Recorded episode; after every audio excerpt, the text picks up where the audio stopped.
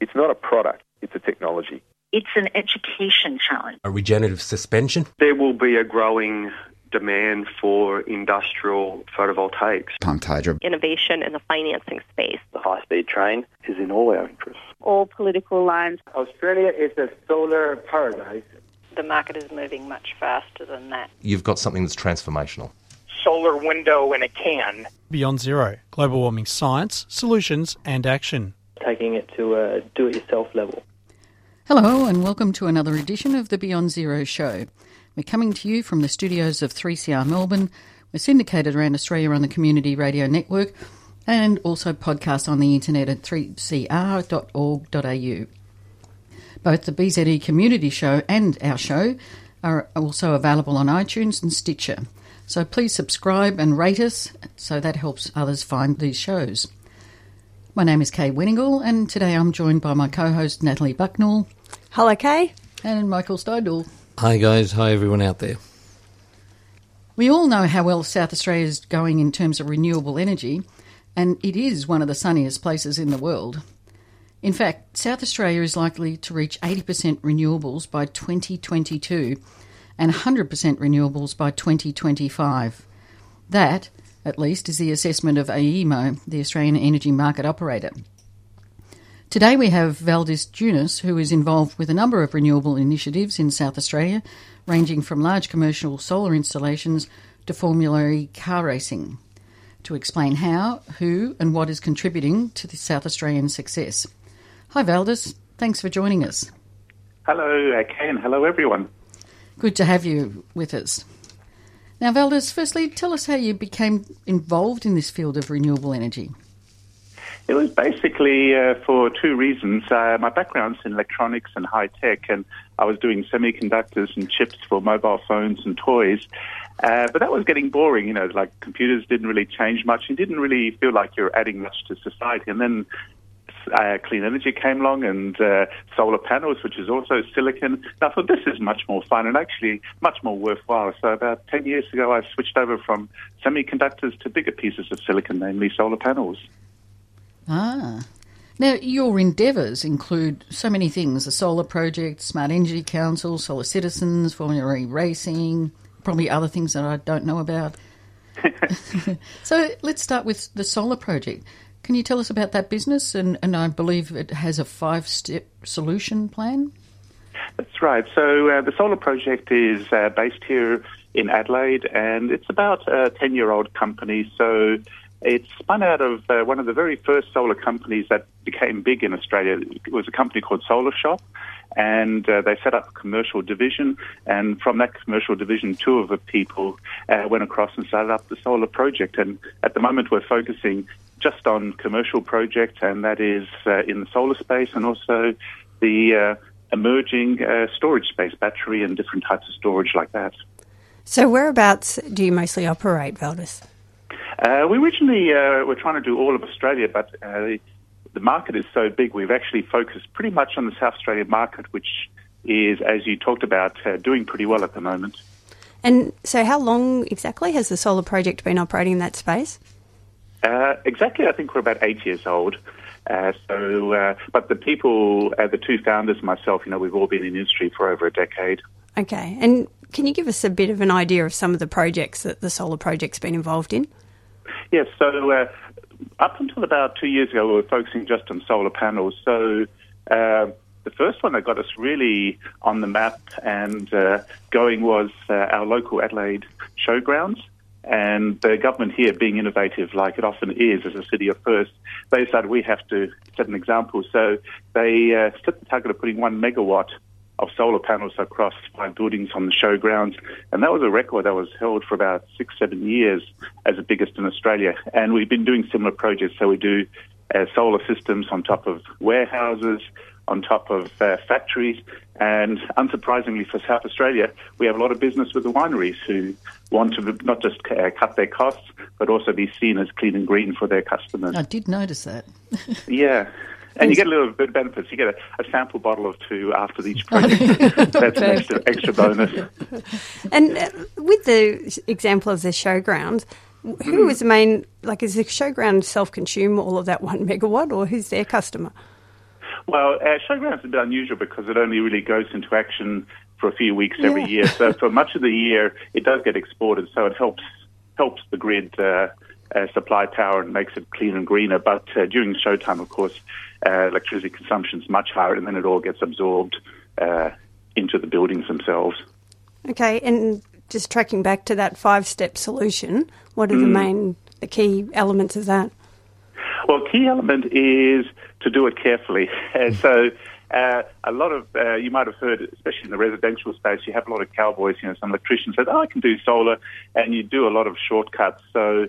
When you get to especially bigger systems like we do in the megawatt range, you really have to get it, the details worked out right. So we have a step-by-step process of analysing the building, the roof structure, looking at the electricity bills, looking at where they're planning to add more equipment and power consumption, and then you do a system that really matches their needs. In the old days, uh, you almost got nothing when you exported excess solar power. So uh, earlier, people just created a system to just match their load at the site. But in the last year or two, uh, the rules have been changed, and you actually can make good money also using excess roof space and exporting, and you end up turning electricity from being a burden, a cost, into an extra source of income and profit. You, Valdis Michael, here you lead me nicely into the next question. Um, Oh, and you just mentioned residential systems. The, the Mm. typical payback period for residential systems is assumed to be five to seven years. What's Mm. the what's the payback period for these large scale solar installations? Typically, it's about three to seven years. Uh, some systems here can get as short as three years for the payback period. So it's, brilliant. as they say, a no-brainer. Um, Dylan McConnell from the Climate and Energy Council, and listeners may remember he's been on previous shows, put together information of producing solar power in um, South Australia, both on the rooftop level but also in large scale solar. And he showed really big jumps in large scale solar, particularly from 2025 to and again in 2033. So they, they're amazing predictions for South Australia, and it must make solar projects of people very happy. Uh, the short answer is yes. Uh, the longer answer for all of us uh, in the solar industry is that uh, when you go from rooftop systems, which are in you know 30 kilowatts, 100 kilowatts, sometimes one megawatt, when you go into solar farms, all of a sudden you're like almost a order of magnitude bigger. So people talk about 10 megawatts, 30 megawatts, 100 megawatts, and like the largest one that's being built at the moment in Australia is here in South Australia, just north of Port Augusta, Bungala, and that's like 275 kilowatts. And when you get to that size, Me- mega- Megawatts. Yeah. yeah, megawatts. uh, you really have to get all the details sorted out because there have been, uh, sadly, some uh, very public cases of really old companies like RCR that went belly up by making mistakes when they jumped into the solar industry. So with these really big systems, you really have to get your financing lined up. You have to get your technical details really sorted out. So they're exciting, but they're also quite uh, quite scary because you don't really have room for error. Th- And that includes issues of um, com- connection to the grid, transmission infrastructure. That's a Yes. major one, isn't it? Yes, and uh, it's also ending up now to be the major portion of the time taken to build it. So physically, to build solar systems, it's uh, it can be done in months, even for the larger systems, if you have the staff. But what's becoming increasingly complex, and AEMO and the local operators like SA Power Networks and ElectraNet, they're spending a lot of time to make sure that when you add on a new system, you don't overwhelm it uh, and you don't make mistakes when you install it. So in the old days, if you got a 10 kilowatt system on your home and you know the Sparky made a mistake and shorted it out, you know the grid will survive. But if you've got some of these big systems and you've got a technical error, it it, it can really hurt the grid. So often now the uh, approvals uh, from council from the grid operators can be half the time at least, if not three quarters of the time. Well, I know AEMO's been screaming for some sort of plan to be put together to make sure that the grid is stable because these distributed Mm. systems, as you say, are enormous and um, and need to be planned properly. No, I totally agree. I I uh, wouldn't want to be in an AEMO person at the moment because uh, there are so many projects coming down the pipeline. Uh, wind, solar, they all have different characteristics. Mhm. People are putting in battery systems now, so. Uh, and then you have to forecast it. You know, you give an approval, you can't say, "Oh, well, we we made a mistake. We have to reverse our approval." You know, they have to get it right first time. So I definitely don't envy their job. No. But th- these delays can be very costly, can't they? Um, wa- Uh, waiting yes, for approval for network connectivity and so on.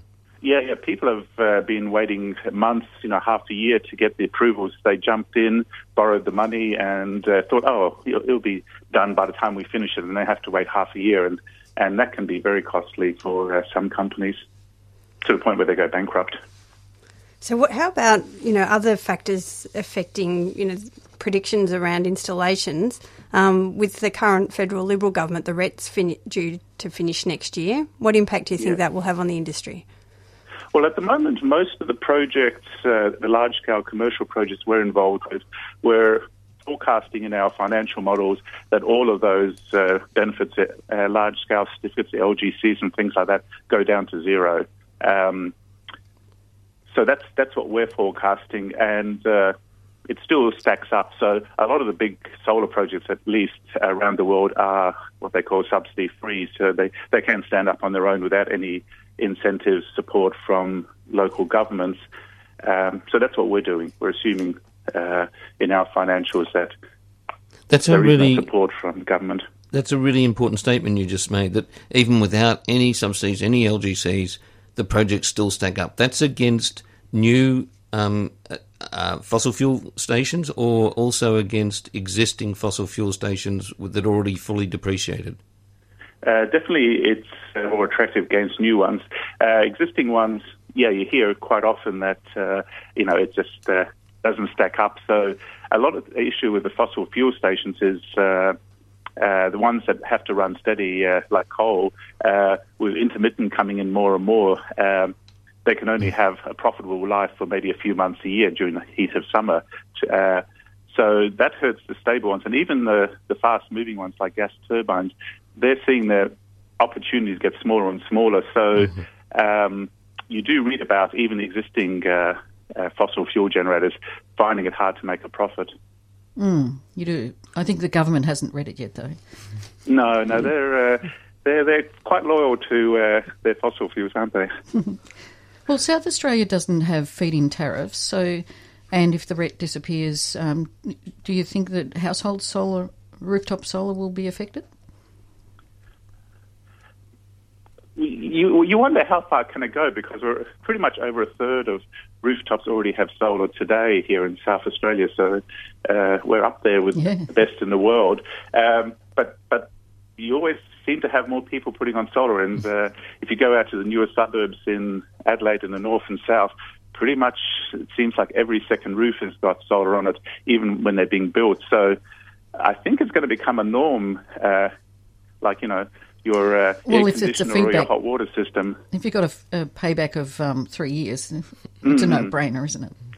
Yes, and some of the uh, property developers now are uh, for residential are saying, "Hey, you know, this is part of the package. Uh, we'll put the solar on as well." So, um, yeah, you wonder how high can it get to because you know some places do have trees and all of that stuff, um, but it's it's it's it's you can't see a immediate uh, flattening out at this stage. So, okay, that's one restricting factor, but the, another major one, of course, is rental properties. Mm, what mm. facilities or, or, or um, schemes are there for people in rental properties to participate, say, in a remote solar farm?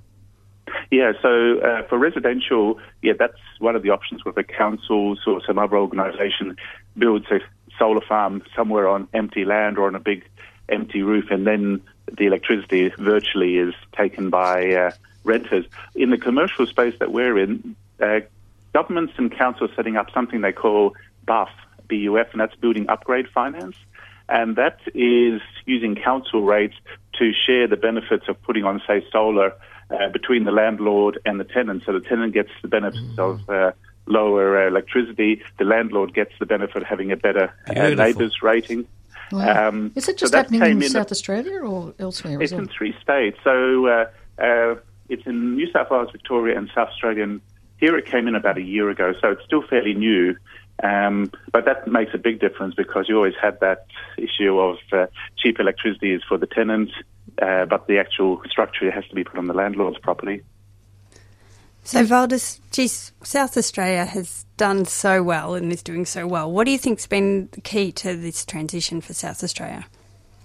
I think it's uh, two things. Uh, one is, you know, we're a smaller state, and so, you know, it's like that old commercial. We have to try harder to to get attention. So, you know, historically, South Australia, from very first settlement to now, we are a city of first. You know, where it's giving votes to women and and all of the other rights. And same, we we just jumped into renewables earlier. I think because we're a smaller society, uh, we have less inertia, um, and I think we're just a more progressive state. Um, I would put that, Absolutely. yeah, put it down to those two reasons. We're hungrier and, uh, and we just seem to be more progressive. If you've just tuned in, we're talking to Valdis Junis from Adelaide, who is involved with a number of exciting renewable energy ventures. Now, um, Valdis, I noticed on your website that you talk about solar trees.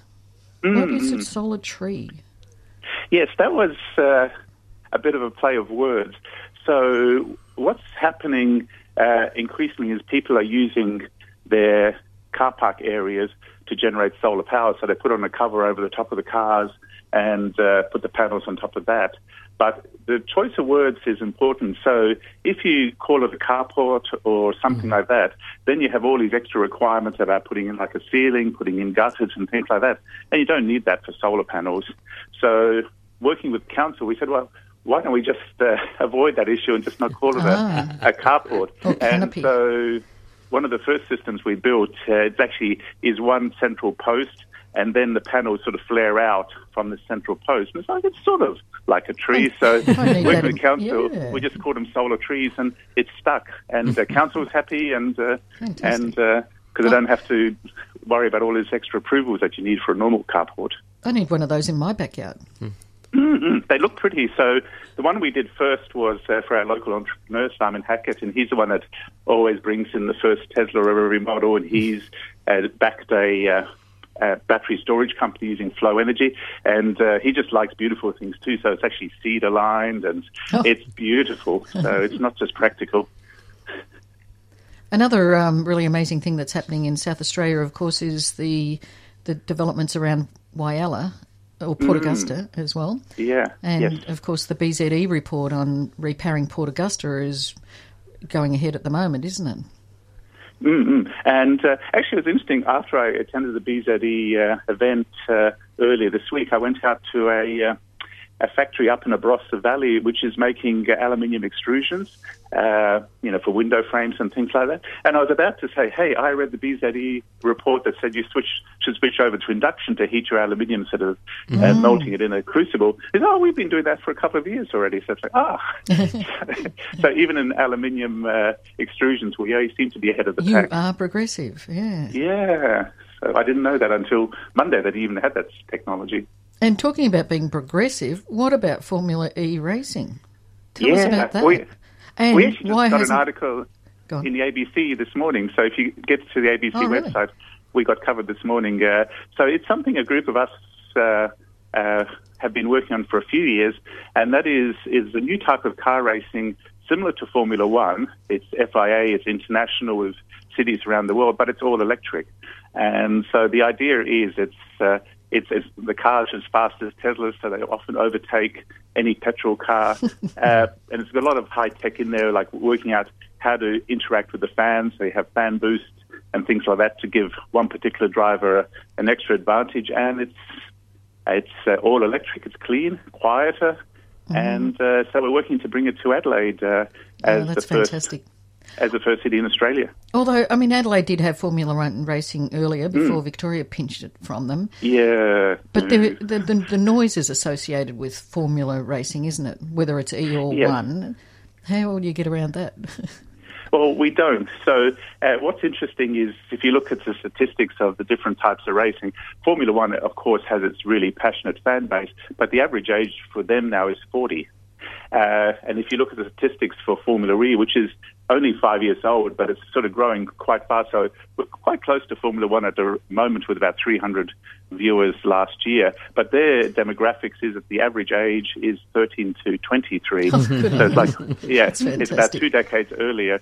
And if you, you know, if you look at the younger people, you know, they, they don't have the passion of petrol like us older ones did and, and tinkering. So they just like new technology and, you know, all the smarts that you can do with electric cars is, uh, is fun. So what we're also working on is not just the race itself over a couple of days, but we're looking to do like we did with Formula One in Adelaide, is have a whole week of events that build up to it. So we're working to do the sort of conferences and displays of not just electric vehicles, but electric scooters, electric trucks, electric planes, and all of that, and then do all the uh, associated discussions, you know, autonomous vehicles and all of that good stuff. So we're looking at it as, as a whole week of events, and mm. You have the technology, you have the races, and you know, people just love all of this new electric stuff. I know because um, just reminding our listeners that there are going to be exactly that range of vehicles, autonomous vehicles, so um, trucks, cars. Yes and it changes almost every month. Uh, that's right. There's all these new ones, tuk tuks,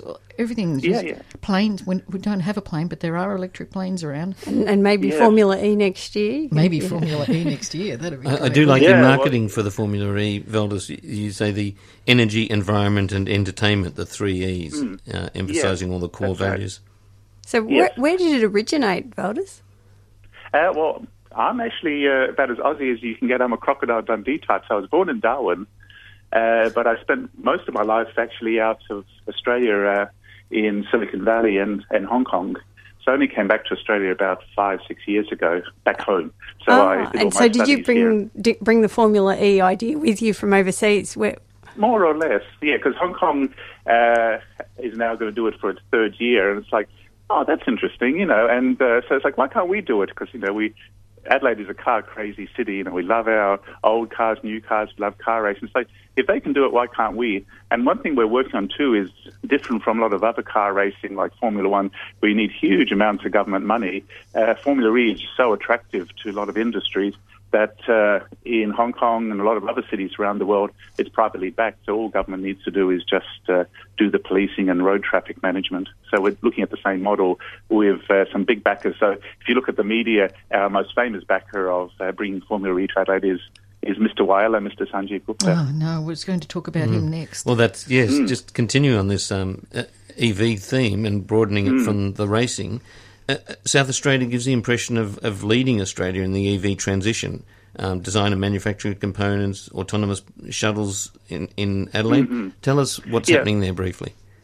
Well, yeah, you could say South Australia is leading, but to be honest, all of Australia is is really Retarded. quite a laggard. there's not much to Yeah, lead. yeah, compared to the rest of the world.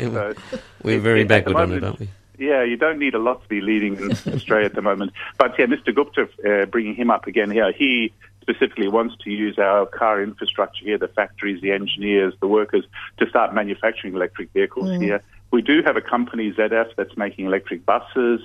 Uh, so it is starting, uh, but uh, but I, you know, we might be a first in Australia, but it's a long way to go. So the idea is to just bring the awareness up with Formula E because uh, it's it's showing that hey, you know, they're not just uh, Granny's little uh, uh, you know mo- mobility scooter. It's a lot more than that nowadays. So you do have autonomous shuttles, do you, in Adelaide? Yes, yeah, we do have three of them. Uh, so uh, they have been on the road for, I think, almost a year now. So one is uh, next to the beach in Glenelg, uh, shuttling people along the main street and along the beachfront. Another one is in our Tonsley High Tech uh, precinct in the south, where it's taking people between a, a, train station and the main building. So that trundles up and down, and there's one up in the north as well with another university. Valdis, you just mentioned awareness, um, and mm. that brings us back to some of your other activities. Um, you're involved in a couple of business and consumer bodies that we'd love to hear about. Mm. Tell us about the, the Smart Energy Council and the Solar oh. Citizens. Yeah, well, that was uh, it's it's not that active now, but uh, you know when you went back about three four years when I came back, that was in the midst of Tony Abbott being at his peak as the prime minister, and the the war was between coal and renewables. You know that was that was the fiercest and ugliest. And when I came back to Australia, all the solar people themselves were like just they had to batten down the hatches just mm. to get through the get through the barrage of you know changes and trying to kill the Clean Energy Finance Corporation, trying to kill it RET. So it's like I had time on my hands coming back. I'm semi-retired. It's like we have to have to have to stand up to this uh, assault mm-hmm. on clean energy. So yeah, I got quite active in a lot of the uh, community groups and business groups, meeting the politicians and doing the classic stuff, you know, in front of Parliament House and all of that. And uh, and the good thing is that, you know, when you do poll after poll, whether it's residents or businesses, mm. you know, 70, 80% say, hey, we have to move over to renewables. So you knew the society was behind you, but you still needed noisy people to to help out the industry. So I quite enjoyed that. And you won every time he won. So it's like, oh, this is good. So what what are Solar Citizens up to at the moment? Uh, it's the same thing, focusing on uh, deals for uh, for uh, uh, mostly residential solar people. So what was mentioned before is doing better deals for renters, uh, trying to get those targets up. So you know, like New South Wales with their new 50% target from the Labor Party. So they're doing what they've done for quite a while now and well is is yeah pushing for new targets and trying to get the uh, penetration of solar up across Australia, focusing on the residential market. We've only got one minute left, unfortunately, Ah, okay. uh, with all this exciting talk. I understand, Valdis, you're off to Hong Kong next week for a bit of a mission. That's right.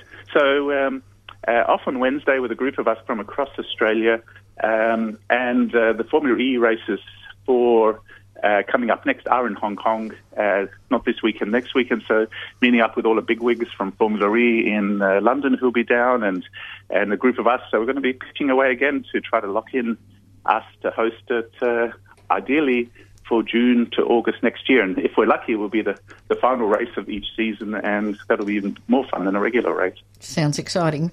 It thank, is. Thank you so much for your time today, Valdis. Okay, thanks our listeners can too. find out more about googling the project or Solar Citizens and um, and find out what's going on. We've been speaking to Valdis Tunis from Adelaide, who is involved in a number of renewable energy ventures, as we've just discovered. The Beyond Zero show is brought to you by the Climate Change Solutions think tank Beyond Zero Emissions and is recorded in the studios of 3CR Melbourne and syndicated around Australia on the Community Radio Network. Previous episodes of this show are available on iTunes and Stitcher, so please subscribe and let others find the show. If you enjoy the program and can donate to help cover airtime costs, please go to the BZE website and click on the donate button. Thanks for listening, and we look forward to you joining us again next week. Beyond Zero Emissions is an internationally recognised climate solutions think tank that is focused on solutions, not problems. Become part of the solution by becoming a monthly base load supporter. Go to www.bze.org.au to find out more. bze.org.au. You've been listening to a 3CR podcast produced in the studios of independent community radio station 3CR in Melbourne, Australia. For more information, go to allthews.3cr.org.au.